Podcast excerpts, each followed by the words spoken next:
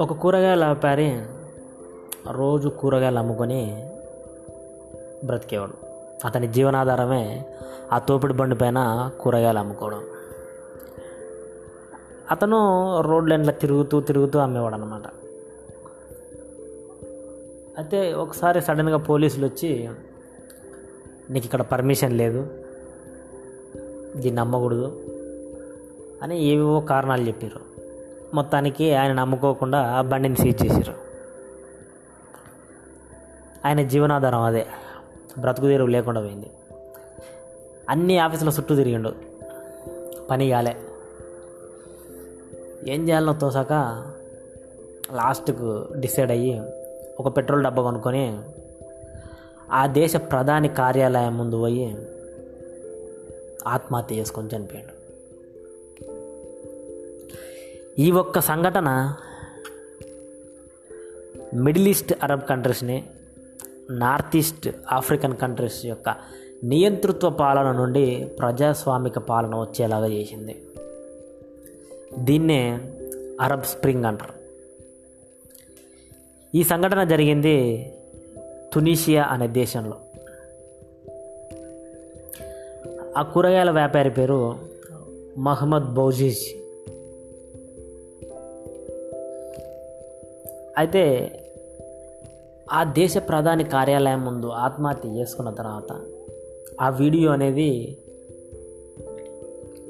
ఫేస్బుక్లో మిగతా సోషల్ మీడియాలో బాగా వైరల్ అయిపోయింది ఆ వీడియో. దాంతో అంతకుముందు జరుగుతున్న అల్లర్లు అంటే అప్పటికీ అక్కడ కాస్త కొన్ని అల్లర్లు జరుగుతున్నాయి ఆ ఏరియాలో. దానికి మరింత ఆజ్యం పోసినట్టు అయింది ఇది.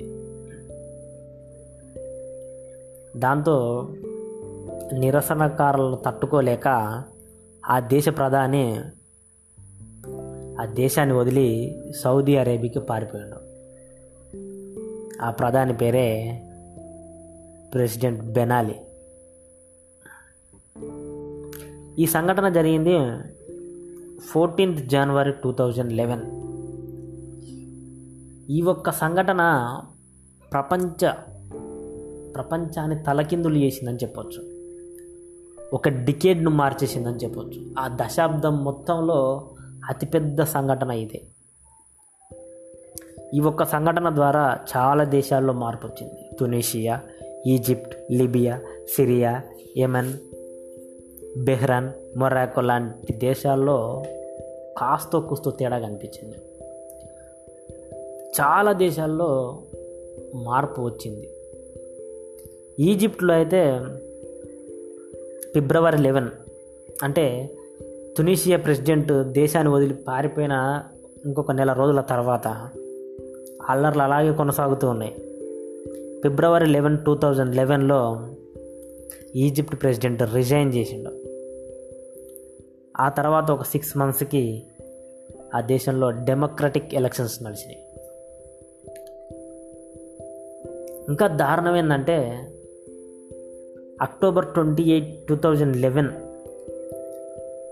లిబియాలో ఆ దేశ ప్రధానిని నిరసనకారులు ఘోరాతి ఘోరంగా నడి రోడ్డు పైన కొట్టి చంపేశారు ఆ దేశ ప్రధానిని. మీరు కావాలంటే యూట్యూబ్లో చూడవచ్చు. మహమ్మద్ గడాఫీ అని యూట్యూబ్లో సెర్చ్ చేస్తుండండి ఆయనది మర్డర్ చేసిన వీడియో క్లియర్ కట్గా కనిపిస్తుంటుంది మనకు వీడియో. ఇటలీలో జరిగిన తర్వాత మళ్ళీ ఒక ప్రధానిని చంపడం ఇదే. అది రెండో ప్రపంచ యుద్ధంలో జరిగితే ఇది రెండు వేల పదకొండులో జరిగింది. ఆ తర్వాత అక్కడ సివిల్ వార్ స్టార్ట్ అయింది.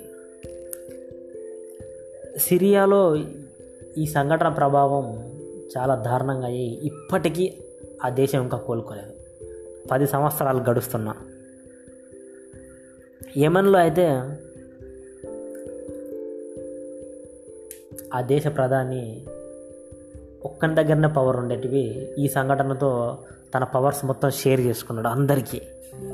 షేర్ చేసి ఒక ఆరు నెలలకే తను కూడా రిజైన్ చేసిండు. మెరాకాలో అయితే ఆందోళనకారులపై పోలీసులు దాడి చేసిండ్రు. కానీ ఒక ఆరు నెలలకే అక్కడ కూడా డెమోక్రాటిక్ ఎలక్షన్స్ నడిచినాయి. కొన్ని దేశాల్లో విఫలమైంది. సిరియా ఇజ్రాయెల్ లాంటి దేశాల్లో విఫలమయ్యి ఇప్పటికీ అది యుద్ధ రంగంగానే నడుస్తుంది. ఈ అరబ్ స్ప్రింగ్ గురించి ఎందుకు చెప్పాల్సి వచ్చిందంటే చాలామంది నా ఒక్కడి వల్ల దేశానికి ఏం లాభం అని అనుకుంటారు. అలా అనుకునే ఏ ఒక్కడి వల్ల దేశానికి లాభం లేదు? అని చెప్పడం కోసమే ఈ అరబ్ స్ప్రింగ్ని ఎక్స్ప్లెయిన్. మనం జనరల్గా సోషల్ మీడియాలో పోస్టులు పెడుతుంటాం. ఏదైనా రేప్ జరిగినప్పుడు ఏదైనా స్మగ్లింగ్ జరిగినప్పుడు ఏదైనా న్యూస్ బయటకు వచ్చినప్పుడు మనం దానిపైన పోస్టులు పెడుతుంటే దీన్ని ఎవరిదో తల్లి ఏం జరుగుతుందిలే అని అనుకుంటాం. నీలో నిజాయితీ ఉంటే ఖచ్చితంగా చేంజ్ వస్తుంది. నీవు చేంజ్ అవ్వకుండా ఉండు చాలు. ఆటోమేటిక్గా చేంజ్ వస్తుంది. కాకపోతే కొంత టైం పట్టుద్ది. అంతే తప్ప మన లోపలికి నిరుత్సాహం అనేది రాకూడదు. మళ్ళీ చెప్తున్నా నా ఒక్కడి వల్ల దేశానికి ఏం లాభం అనుకునే ఏ ఒక్కడి వల్ల దేశానికి లాభం లేదు. వీలైనంత తొందరగా చచ్చిపోండి.